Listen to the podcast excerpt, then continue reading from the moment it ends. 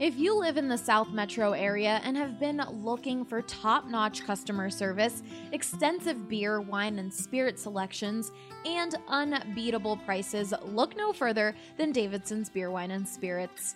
You won't find a more varied inventory anywhere else. Don't just take it from me, guys. This is Michael, and he's been shopping at Davidson's since they opened. The thing I like about Davidson's versus the competitors, it has a larger selection. And if I am going to buy spirit, then Davidson's is usually my first choice as well because just of the size of the selection. I also like the uh, extensive selection of some uh, hard to find items but that's not all. Every department is staffed with highly trained specialists who can help you find exactly what you're looking for. I've always found the folks that you chat with to be knowledgeable. I've chatted with the spirits staff about different bourbons and different vodkas, and I am always chatting with the wine staff about different things and saying, I like this. What else do you have that's similar? Particularly when I go to non U.S. Uh, wines, I find them extremely helpful in ha- helping me find something I'm looking for. What are you waiting for? Head to either of their locations in Centennial or Highlands Ranch and follow them on Facebook to stay up to date on their latest specials. And Go. ball in the air, deep right center Go. field. Two-run home run, Trevor Story. Way back, Myers. Oh, watch it go out. Chuck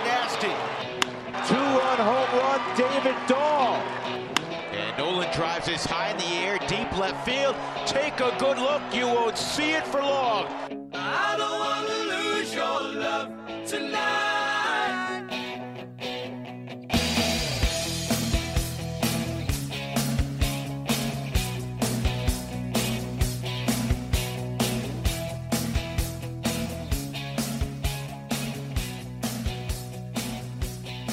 Welcome into the BSN Rockies podcast presented by The Green Solution.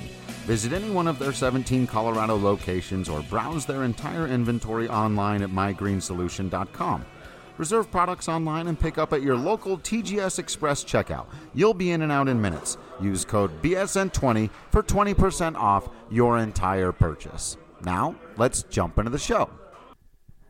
I am your host, Drew Creasman. I am the managing editor of BSN Rockies, and on this episode of the podcast, believe it or not, we have got to talk about a sweep at the hands of your Colorado Rockies. Not of, but at the hands of your Colorado Rockies, taking three consecutive from the San Diego Padres. After taking the series from the St. Louis Cardinals, suddenly uh, the Colorado Rockies find themselves playing pretty good brand of baseball, some solid fundamentals. Yes, the games against the Padres uh, all had moments where they looked like they were going to get out of control. Certainly, the second game pretty much did, but they hung on to one and uh, to one to win, and here they are. It's uh, you, you know obviously not a huge consolation prize to most people out there uh, that they're doing this right after having been mathematically eliminated from the postseason. There's a cruel irony to what is going on here, but there's also a long term picture view that is very positive right now when you look at why the Rockies are winning these games as opposed to just that they are because some of the elements may or may not be factors next year. And it's important because I've come on here when the Rockies have lost some of these games in the last month or two here and talked about how it's not a huge deal that they're losing in part because you know certain players who are responsible for losing some of the games are unlikely to be on the roster next season whatever it may be so it's also important to take a look at some of these wins and apply that exact same kind of scrutiny or at least cross apply the logic and take a look at some of the things that are the positive signs moving forward. You know, somebody I, I did about an hour long Q and A on Twitter today, uh, doing this just after the Sunday contest, and somebody asked me for some silver linings to the season. And I actually thought of way more than I thought I was going to when I began answering the question.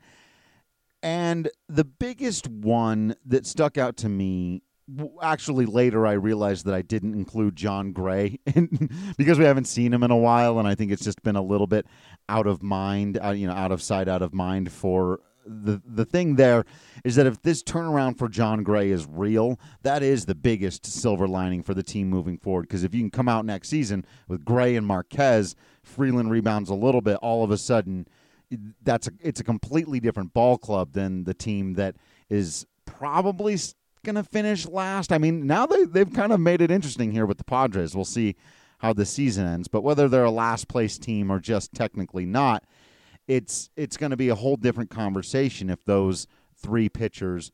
Uh, we've talked about it before. That's b- by far the most important thing.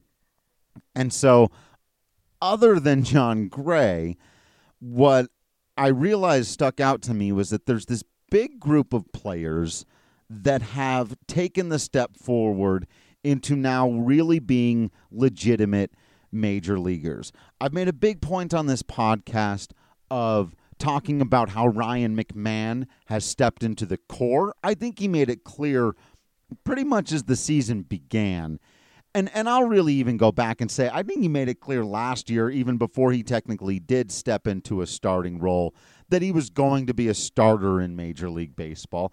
But, you know, there there are these different steps. It's one thing to be technically in the major leagues, another thing to be a major leaguer, another thing to be a major league starter, and then quite another to be a legitimate part of the core of a major league baseball team. And we saw again today why I believe Ryan McMahon has become a part of the core of the Colorado Rockies. Not just the two home runs and the four RBI day, but just him driving the ball to all different parts of the field the way he's handled particularly this year, you guys know I'm big on high leverage and clutch when it comes to Nolan Arenado, but that doesn't mean we can't and shouldn't look at it with lots of other players. And Ryan McMahon, sure enough, has gotten the vast majority of his production this season, hitting over 290 when the leverage is at its highest and slugging over 500. In fact, just like Nolan Arenado, McMahon, the higher up the leverage index you go, the better he performs, and and the converse, uh, of course, would ha- also have to be true. Those of you who understand uh, the transitive property of basic logic know that that also means that his worst performances also happen to be in the lowest leverage situations, which means they don't cost you as much, and that's part of why despite the fact that his raw numbers look very similar to, say, for example, Ian Desmond's or a few other guys on the team, that Ryan McMahon has felt more valuable. If you're an old school person, you can absolutely point to the fact that he's now at 80 RBI, which ties him for second on the team with Trevor Story if RBI is not your thing, just take a look at his batting average with runners in scoring position, or like I was talking about earlier, the the high leverage stuff. Whatever part, and, and whether you believe that that's sustainable or not, then it, it will balance out in different ways. Ryan McMahon still overall he leads the team in walk rate. The slugging I think has been the major thing that's really come on in the second half that shows the type of hitter he's always meant to be. And when you're lining the ball up like that, hitting it with that kind of exit velo as he was today, the ball he put into the opposite field gap, but over the wall, 433 feet for a lefty to go that way. Um, that was some Carlos Gonzalez style power. Ryan McMahon's going to hit 35 home runs in the game of baseball one day. This is first year of regular starting. He's all, uh, a 20 home run guy already, 21 now, could get to 25 maybe by the end of the year. That would be quite a remarkable campaign from McMahon. But he's not the only one who deserves some attention here. And I realized as I was going through that, while he's definitely stepped into the core, a lot of these other guys have taken that other step from being technically a big leaguer to being a big leaguer. Raimel Tapia, in my mind, has taken that step. Now, is he a he hasn't taken the the step that Ryan McMahon had to take at the very beginning of this season, which was is he an everyday starter? He's right on the cusp of that. And I think that he is. And I think that there are a lot of teams for which Raimel Tapia would be an everyday starter. And of course, a lot of this does depend on what the future role of Ian Desmond is going to be. I do think that the team is going to very seriously consider using him off of the bench for a number of reasons. One, it makes sense. I, I, think they have more faith in Tapia now than they did before after a season where he's proven that he can hit at the major league level. And that is what has taken him from being technically a big leaguer to a big leaguer, is that he can hit. He can clearly hit major league pitching there are the question marks exist for all of the other stuff. I do think he's making progress defensively and on the bases and just in general being more comfortable playing at the major league level. But if if you can hit 290 in major league baseball, you're going to have a job for a long time. The next part's going to be will he get the opportunity to prove he can take that next step? He was going to get that opportunity to, before he got hurt. Absolutely worst timing possible for Raimel Tapia because not only was he going to get a chance to play center field every single day, he was also going to get an opportunity to start leading off all of the time or hitting at the top of the lineup, something the Rockies have shown. I've actually got an article I'm working on now. Talked to Trevor Story one on one for a little bit yesterday about the experimentation the Rockies are doing at the top of the order, not having Charlie Blackmon lead off what they're doing right now suggests to me that they would like to go into next season with Charlie Blackmon batting in the middle of the order and somebody else leading off. That could be David Dahl or Trevor Story, but I also think they really did want to give, and in fact, I know Bud Black had told us they really wanted to give Raimel Tapia a look in that spot, the, the opportunity to be a spark plug, and his numbers have been the best when he does lead off. And and I think that there's something to that. So sometimes I actually was looking through McMahon's numbers today when I was look, looking at all that high leverage stuff I was going over earlier, and I noticed that I think it's when he bats sixth. His numbers are way better than when he bats anywhere else in the order, but I don't think there's anything to that. I it was significant. I mean, he bats like 340 does McMahon when he's batting sixth in the order, uh, and it's obviously would have to be much worse everywhere else for it to pull his numbers down. Um, but I thought that was interesting. I, I, I don't think that there's much to that, but I do think that you see different kinds of pitches as a leadoff hitter, and that Raimel Tapia may be uniquely suited to dealing with those kinds of at bats and and being a problem for opposing defenses and pitchers eh, in those at bats. But then obviously he got hurt, derailed it a little bit. They started doing the story thing, and Story has been performing pretty well in the leadoff spot, which has been an interesting sort of revelation here. And then they had Tapia batting second behind him. Like they're doing some experimental stuff here. And so I think it's been interesting because I still see a lot of people out there frustrated that the young guys aren't just getting all of the innings. And I've been over that on this podcast, explained why that was never going to be the case. But I notice here they, they don't seem to be credit for the be getting credit for some of the experimental things that they are doing. Well, I guess I'm giving them credit for it now, aren't I? But anyway, um, yeah, I, I, think it's been really interesting the top of the order and everything that they're doing here suggests to me that Raimel Tapia is a big part of their future plans. I, I don't I don't think there's zero chance they trade him. I do think he could also be a valuable trade chip. I've talked before about what kind of moves I think that could work in. Everyone listening to this knows I have no desire to see Raimel Tapia go and play for another baseball team. and, and like I said, I really do think they're setting him up for a more solid foundational future in this organization, especially with another injury to David Dahl. I'm not sure you want to ship out top if it looks like he can play some center field for you. Then, of course, Hilliard and, and Hampson complicate this a little bit. But neither Hilliard nor Hampson has taken this step. And that's there's that difference. Hampson might be and this is interesting. He might be taking that step in front of our very eyes right now. I wrote a story that published the morning of the, the of the day I am speaking on, on Sunday here about Garrett Hampson. uh, some adjustments that he's made, taking out the big leg kick, some of the ways in which he's tried to get himself into a routine that benefits him more at the major leagues uh, than some of the things he was doing that were working for him in the minors. But overall, we still haven't seen Garrett Hampson prove he can be a big leaguer, right? He he got pretty well beat this season. Now, I, I think knowing the young man a little bit and looking at his tools, but also just his drive, his work ethic, uh, how hard he has worked this season to reshape his game, both physically and mentally. I'm not going to bet against Garrett Hampson. In fact, I think he's going to take this step next season and probably in a big way. A lot of us thought he was going to do it this year. Progress is not linear, it happens.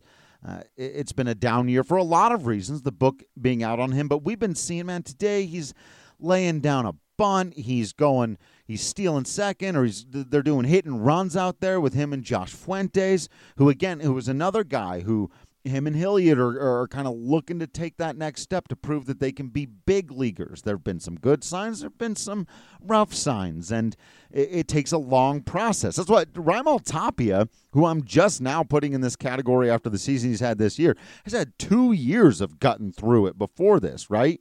It, well, really three. I mean, he was around in 16 as well. So he had three seasons where he had had time at the big leagues, but now he becomes a true big leaguer. And Hampson, Hilliard, and Fuentes, it, it may take them a little bit more time, but Hampson next year, you know, we'll be talking about his his third year. He, he did come through about halfway through last year, so his second and a half, he'll be getting into that amount of time, and that's why I think he really will start to emerge. But great stuff from out, him out there. The, really, the last couple of weeks.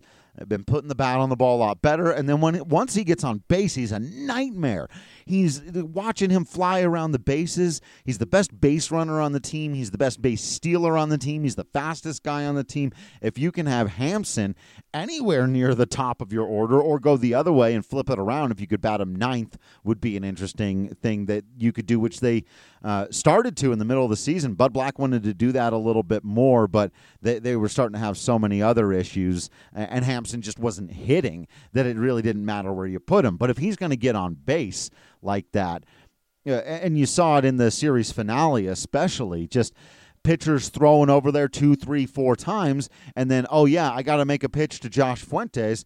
Uh, I'm just going to throw this fastball low and away to try to get a pitch. And there it goes. You know, it's either through the hole because it was a hit and run, or uh, uh also on uh, Josh's home run.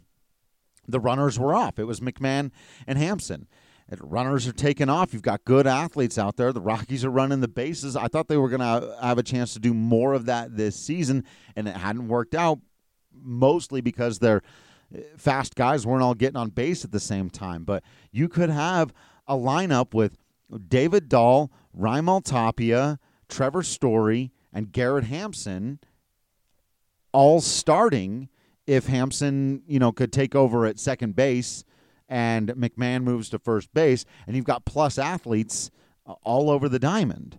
And that could be a really interesting situation for the Rockies next season. But those are some of the guys who have taken this next step, you know, on the position player side, which is, of course, nice to see. But the guys who have taken the step from, hey, he's got big league innings to that's a big leaguer that are the most important are in the bullpen. Carlos Estevez and Jairo Diaz. They're I'm, I was going to say they're game changers. They're not they don't fix the bullpen by themselves. The bullpen is still in a world of hurt. I don't want to undersell uh, the problem here or oversell the impact that two still young and, and, and still proving themselves relievers could have. But still, particularly Estevez, I think you know, Diaz, I may be calling the pot a little bit early there. This is his first really full year of time coming off Tommy John surgery and a, and a few other things. Obviously, we've talked before about some tragedy in his personal life. And you know, Diaz is a 29 year old or 28 year old, he's in that area, ball player who's also essentially a rookie. He's a, he's a low service time guy, but that also means that he doesn't have the wear and tear on his arm that a lot of 28, 29 year olds do because he wasn't, you know, he didn't just debut late, you know, a la, you know, say a Chris Rusin or somebody. He his schedule was pushed way back and he wasn't pitching during those times. So he's still got a lot of bullets in that arm. And I think that he's proven this year that he can handle big pressure spots. And I know they're not in games, you know, it is another level you got to ratchet up when the the games matter much more than they have. You know, they've been mostly out of it since he's taken over the closer's role, but it's his first time closing out ball games and he has shown a slow, steady heartbeat. The stuff plays. And we've known this about Diaz for years. The the question about Jairo has never been, you know, does he have stuff? The guy sits on ridiculous velo and that slider is filthy. The question has always been can he harness it? Can he get it to go where he wants it to go? And he's done a very, very good job of that this season. There's still some time to be seen, but uh, I think you've got to feel pretty to very good about Jairo Diaz in your bullpen going into 2020. Estevez, I think you've got to feel great about, honestly. And and I know that like I, haven't looked at his ERA recently. It's it seems to sit right around 450. Uh, he does because he brings the heat. Every once in a while, tend to get uh, rocked. You know, if if if he uh, Bud Black has talked about this. He's a max effort pitcher, and he can lose his command. You've all seen it. You all know exactly what we're talking about here. When he starts to lose himself, there's just a huge difference. And you know what it is when Estevez has it and when he doesn't. When he goes out there and the effort's just a little bit too much and it's just a little too, dare I say, wild thing and a little chaotic, and he's missing his spots and he's getting a lot of that movement at 98 or 99 or 100 miles an hour, but it ends up right in the middle of the plate well, that ball's going to go a long way. But he's been doing that less and less and less. He's been pitching controlled. And once again, and I asked Buddy about this the other day, he has become the go to fireman. I said, Is that fair? Do you use that term? He's like, Yeah, I don't know if I really use that word, but I know what you mean. And yeah, right. But yeah. I said, if there's a, if it's first and third, one out in the seventh, who do you want on the hill? Carlos Estevez has the best swing and miss stuff on the team. Other than, well, I mean, uh, in the bullpen, Jon Gray has the best swing and miss stuff on the team. Well, shoot, German Marquez, on his best day, honestly, and Marquez doesn't have the strikeout numbers. Jon Gray has a better strikeout per nine rate than German Marquez. I think largely because he had developed his slider a lot better earlier, and Jon Gray's slider at its best is one of the best pitches in baseball. It doesn't get talked about enough, but it's a f- phenomenal pitch. But no, when when Marquez is at his absolute best, that curveball is unhittable.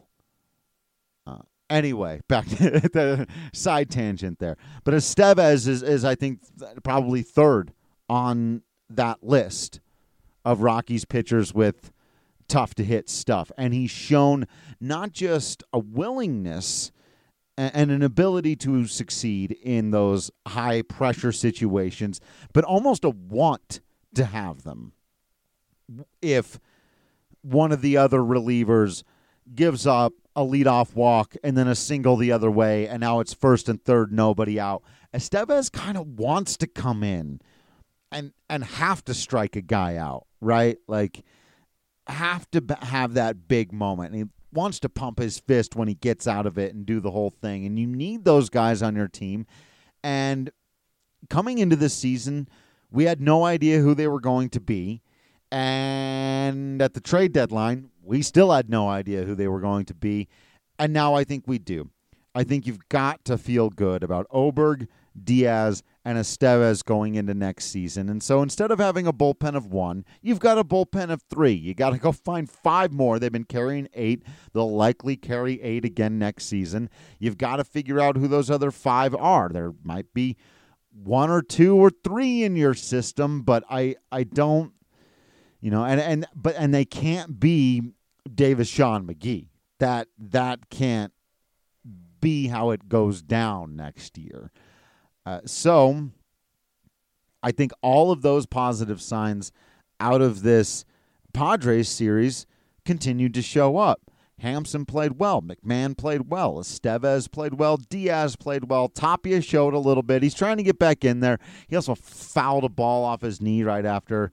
You know, he, he's having a frustrating little finish to the season here, but it, it's the young guys are doing what they needed to do with the time they've been given. Even Hilliard and Nunez have shown up and done well in their time. Fuentes, who I talked about a little bit in there, is starting to look pretty intriguing as a potential first base option in the future. I'll tell you what, I love his glove work over at the bag. He looks like a natural, and he's starting to look a little bit like his cousin at the plate. And I don't mean that in like, oh, he's going to hit 40 home runs and drive in 100 and be one of the.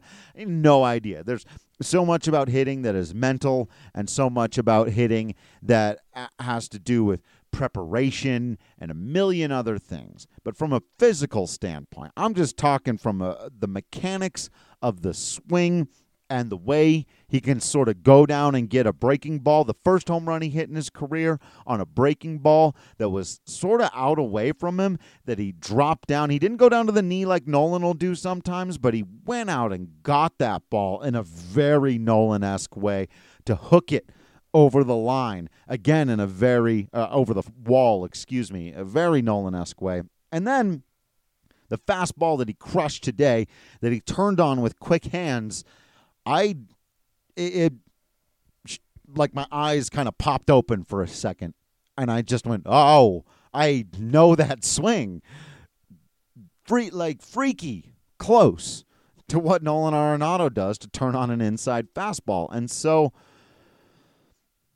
they got some interesting options out there and the guys you want to see performing well who are going to be impacts on the future who've always managed to be. You know, Peter Lambert didn't pitch great the other night, but he managed to work out of it. Didn't start how he wanted, didn't end how he wanted. I'm going to talk about the starting pitchers after the break, but yeah, that that was the thing that really stuck out to me.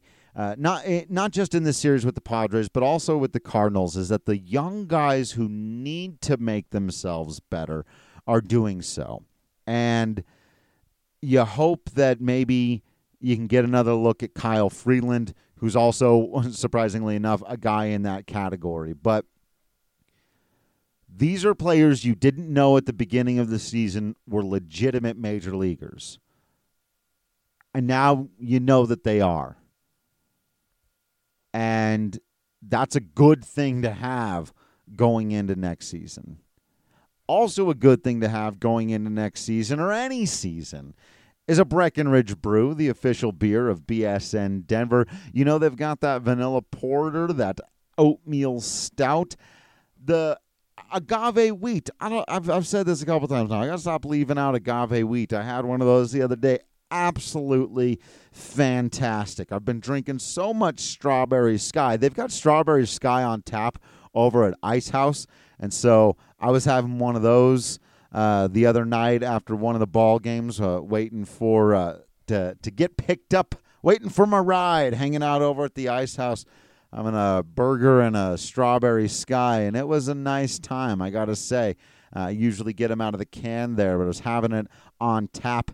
Was delicious, but all Breckenridge brew is delicious. You know that it's damn good beer. You can find it just about anywhere. You can go on your Total Bev app. You can get it there. Uh, the Total Bev app is absolutely something that you need if you're a beer drinker anywhere in the uh, Denver metro area.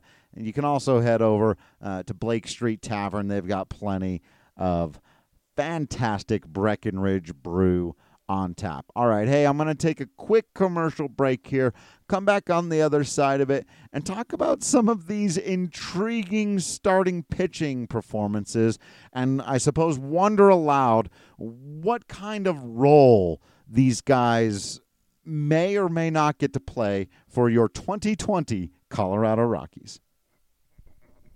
Are you in search of natural relief from your daily stresses? Well, Strava Craft Coffee is a CBD rich, hemp oil infused coffee that is non psychoactive, helps reduce pain naturally, keeps those coffee jitters away, and so much more. I started drinking it because I have degenerative arthritis and I would prefer to drink coffee that has natural ingredients in it for healing and this coffee treats the inflammatory process that happens from having degenerative arthritis. That was Robin. She's been drinking Strava Craft coffee every day for months now and she is so happy with the results. I would recommend it to America, to everyone, because it is a fantastic product. It delivers, it does what it says it's going to do, and it's amazing. Put your body back in balance with Strava Craft Coffee and see how good you feel. Order online today and use promo code BSN2018 for 20% off. That's BSN2018. Winestyr is an innovative online direct to consumer wine club connecting wine drinkers with more than 110 of the best wineries in America today. What makes Winestyr special is that the majority of the wineries they work with are too small to attract the attention of retailers, meaning not only are you getting access to some delicious and hard to find wines, you're also getting supporting real people making real wine, not one of the few large corporations producing most of the wines available in stores. With Winestyr, all you have to do is sit back and relax as they curate a hand-picked shipment from the small from the best small wine producers in the U.S. Then, when you fall in love with a couple of wines as a club member, you can have them sent right back to your door with no shipping costs. We especially love Winestyr here because it was founded by three CU Boulder alums. So sign up today with the code BSN25 to get $25 off your first shipment of wine and start being a real grown up. That's W I N E S T Y R. All right, welcome back into the BSN Rockies podcast presented by the Green Solution. Wanted to talk about some of the pitching performances over the last couple of days.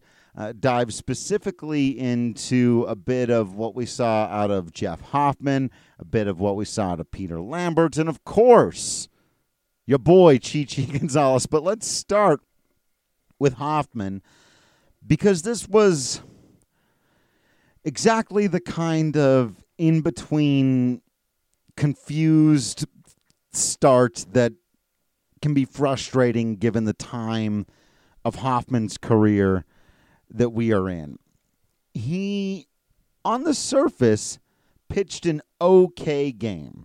Uh, he went 5.1 innings, gave up four hits, four earned runs, walked six, though one of them was intentional and struck out four. Obviously, the number that sticks out to you there is that he walked six guys.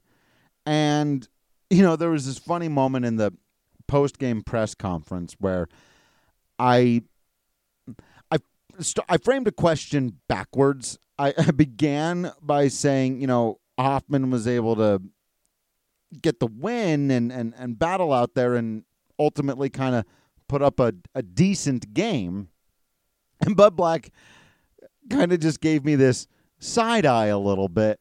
And and if go back and watch if you if you've got access to I don't know how easy it is to go back and watch post game press conferences, but if you are so inclined, go and check it out. He just kind of looked at me like are are you sure he had a good game? And and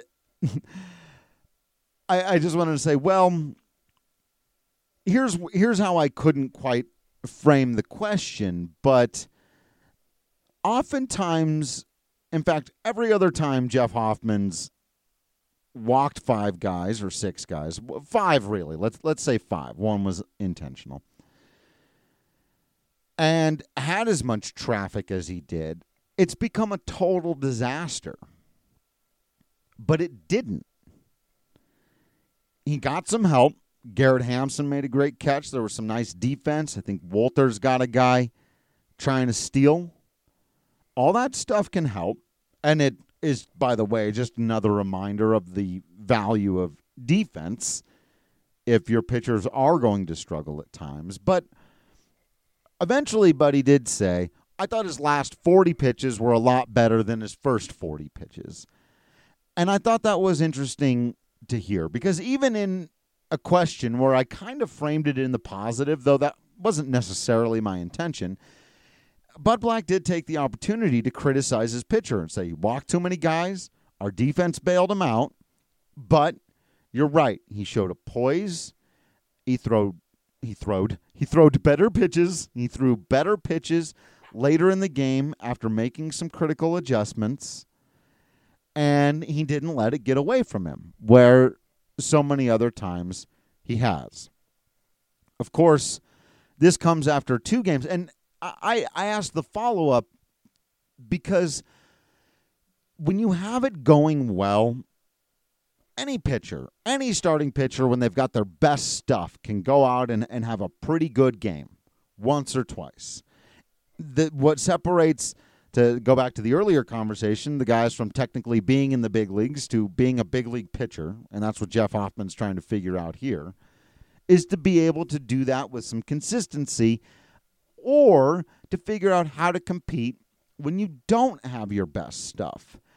And I felt like there was at least a step in that direction in this last outing with Jeff Hoffman. He took at least, it may have been a small step because it's just one game, but toward managing a ball game at Coors Field, pitching into the sixth despite the traffic, getting swings and misses when he needed them, getting ground balls when he needed them, not letting the big inning happen and get away from him. It's not the same as the two outings before when he just kind of had everything clicking for him. So we remain in a kind of purgatory with Jeff Hoffman analysis because I think he's going to be at spring training for the Rockies next year either way. The big question is just is any of this real and do we have enough time to know? But I don't think you can make any of your offseason decisions based on what jo- Jeff Hoffman's doing right now. If you're the Rockies, you can't be going, well, looks like Hoffman's turned the corner. We don't need to go get X now. Like, no, that can't be a part of the equation. But it could end up being that Hoffman is a guy the Rockies turn into a big leaguer next year that nobody was necessarily counting on. Uh, Peter Lambert is a guy who I, I do think is going to take that step. Again, the walks got the better of him. It's not like him. They're going to get this cleaned up. He's, I think, been a little bit careful. It's tough when you're 22 and you're in the big leagues and you know you, your first several games were against the Cubs and Astros, and so every mistake you made got absolutely punished, and so now you're nibbling a little bit. But this is not the pitcher that Peter Lambert is. He walked three guys, all three of them scored. I, I think he's going to get it figured out. He's been thrown into the fire this year, uh, but he's walking through it, I think, admirably. It wasn't an extremely pretty outing like Hoffman's, though. He, he figured out a way to get his five innings. He did give up five runs, walked three guys, didn't strike out a single batter, but got the five innings and earned his first win in quite some time. Uh, I can't remember exactly what it was. I'm I'm sort of joining Manny in the the kill the win category, and and and a start like that is part of the reason why, right? You look down, he gave up five earned runs. It's tough to say, man, he was awesome, but given the way Coors Field has been playing lately, and given the way the Rockies and Padres tend to score runs against each other at Coors Field this year, it was certainly a, a winning effort and a workmanlike effort, and you've got to give Lambert credit for that. But I do think we're going to see a retooled, rejuvenated, uh, much more full of confidence version of Peter Lambert next season. Uh, I don't need to relive the eighth inning for everybody in that game where Bryan Shaw and Jake McGee and whoever else, and and you know not being able to. Who was it? Oh, it was a uh, Howard Shaw Parsons gave up a run. Oh, Deal got knocked around. That's right. That was the other one I couldn't remember, and and almost blew the game. Oddly enough, because they didn't have Diaz or Estevez available, it was Jesus Tinoco who picked up his first career save. Make all the jokes about Jesus saving, please. Uh, but he, he actually pitched really well and showed again. Uh, we forget how young he is. He got kind of rushed to the big leagues this year. There have been times he's been knocked around, but at 24 years old and very few. He's got 20 games of big league experience and some really filthy stuff. He's a guy that I'm not sure there's enough of the season left for him to really emerge, but that had to be a big confidence booster for him. We talked to him a bit after the game, and, and he, he said as much. But he not only I, am not going to actually you know what i'm not going to give him credit for coming in and finally ending that inning. It was tony wolters who threw out travis jankowski trying to steal second with wil myers at the plate which was an interesting decision. I get it you're the tying run. Now a single scores you though you know a, a well placed hit into the outfield can score you from first base at coors field anyway and a ball in the gap is going to score you anyway. So interesting decision to dash on the stash. Did not work out but then Tinoco does go back out there uh, the next inning and worked around a, a base runner on a walk, got himself his first career save. Congratulations are in order for him. Uh, we're also seeing a little bit now of James Pazos and Joe Harvey trying to earn or, or prove that they can be some kind of value for next season. And and it's just a free for all out there in the bullpen right now, and that's why you don't concern yourself too much with any individual bad performance or even when there are two or three bad performances in one inning. I know that was a, a long one. A lot of people out there talking about some of the rule changes and you should have to pitch to three guys because of stuff like this. And I don't know. It, it, doesn't bother me that much. And I think, especially once the rosters uh, aren't out to 40 in September anymore, that problem will kind of take care of itself. But either way, because it's a let's see who's got what type of situation for the Rockies now when one or two or three guys don't have it, especially when one of those guys, you know, Shaw, that, that was a bit of a tough inning for Shaw. That home run that uh, it was Myers, right? Uh, or was it Machado? It in just over the scoreboard and right. Uh, that was a center cut slider though that he threw, but you know, whatever. It's you're, no one's changing their opinions on Bryan Shaw right now. So as frustrating as it might have been to see them blow a nine to two lead, and it's always just annoying to watch that happen. It doesn't mean anything. Again, if you're kind of got your eyes on the future at this point. And Chichi Gonzalez remains this intriguing figure in Rocky's lore. Uh, who is he? What is he? What is he going to be? His outing today was interesting. Uh, he really battled. And again five walks that is not what you're looking for but only four hits. He was only able to go four innings. He threw 99 pitches across that really battled himself but didn't give in got the ball on the ground when he needed to. And honestly it never really felt like he was in a ton of danger. He was able to navigate that uh, pretty cleanly.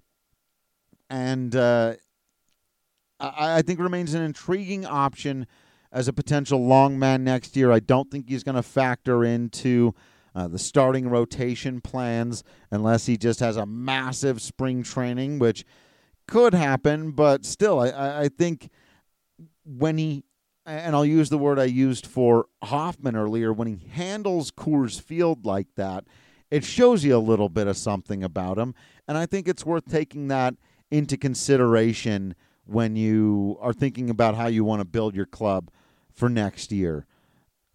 Uh, the first uh, career win for Sam Howard. Again, not super into that stat anymore, but any first career anything is super cool. And he pitched well. He went 1.2 innings, struck out a couple of guys, uh, was able to work the middle there with the starter not being able to go long and pick up uh, his boy Yency Almonte, who ha- had a bit of a rougher outing after a few promising ones, was only able to rec- uh, record one out, gave up three hits two earned runs. It was DJ Johnson had a nice game, and again Carlos Estevez continues to look. Oh, he's he's got the ERA down to three seventy eight. Look at that, out of baby. So, yeah, and Joe Harvey closing it out. uh, did give up uh, a run. I'm sorry, a couple of runs, but game never really got that close. It certainly wasn't uh, like the the second game or the first one where the Padres were able to get back into, and it was certainly nothing like the series back in June where the Padres came back with those huge come from behind victories that arguably completely derailed the Rockies season. So while you don't get your season back and you don't get those frustrating games back and and you don't you don't get any of it back, it, it's certainly nice of a feeling to go out and sweep the Padres in this environment and hold on late for each of those wins. Uh, again, it doesn't mean a whole lot in the long term that the Rockies were able to win some ball games, but the performances therein, I think, are spelling some pretty bright things for the future. I think I'm going to wrap it up there. Thank you all for listening into this episode. Make sure you're following us on social media at BSN Rockies, at Drew Creasman, at Patrick D. Lyons. Make sure you're following us on Facebook or whatever podcast app you happen to be using out there. Head over to bsndenvermerch.com to get a super cool t shirt. You know, we're doing them half off after every Rockies win. So if the Rockies win, go to bsndenvermerch.com, get yourself a cool, cheap Rockies shirt, man, because there's a lot of really cool ones. So if there's been a design you've been holding off on because you've already got one and you don't want to spend all your money on BSN Denver t-shirts, I get it, but half off, that's practically, you know, you're you're robbing from yourself if you don't get one of those right now. So all right, thank you all for listening in and continuing to be absolutely awesome. I promise you that I will continue to be absolutely Drew Creasman, and until next time, I will see you at the ballpark. Hey guys, I was just sitting here talking to Lindsay about Total Bev's new app. It's incredible. You can shop 5,000 different wines, 2,000 beers, 3,500 spirits, anytime, anywhere. Better yet, you can have Total Beverage shop for you and pick it up inside, prepaid, and waiting for you. Wait a second, that is so cool. So, can I still get it delivered if I use the app? Absolutely. I know you guys have heard of their delivery service. Total Beverage will deliver to your house within 90 minutes or less. We can even save you 10 bucks on a purchase of 50. Use promo code TOTALLY10 at checkout. What's also amazing, BSN fam, if you can't find an item you want, Total Bev will give you suggestions of similar items on the shelf. Or you can request a special item right from your phone. It really doesn't get much better than that. Remember, use promo code TOTALLY10 at checkout to save. That's T O T A L L Y 10.